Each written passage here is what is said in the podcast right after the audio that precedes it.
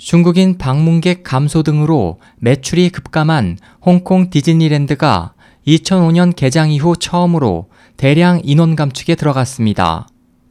17일 현지 언론에 따르면 홍콩 디즈니랜드는 지난 15일 직원 100여 명을 감원했습니다. 회사 측은 이번 감원에 대해 지난해 디즈니랜드를 방문한 중국인 관광객이 23% 급감해 전년보다 9.3% 줄어든 680만 명을 기록했다며 이로 인해 2015년 회계 연도 매출이 1억 4,800만 홍콩 달러 약 229억 7만 원의 적자가 발생한 데 따른 조치라고 밝혔습니다.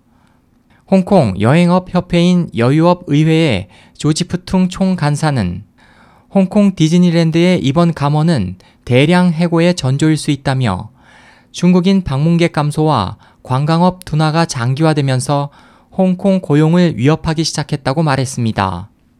홍콩 디즈니랜드는 홍콩 정부와 미국 월트 디즈니사의 합작 투자로 만들어졌으며 5,300명의 정규 직원과 2,500명의 시간제 직원이 일하고 있습니다.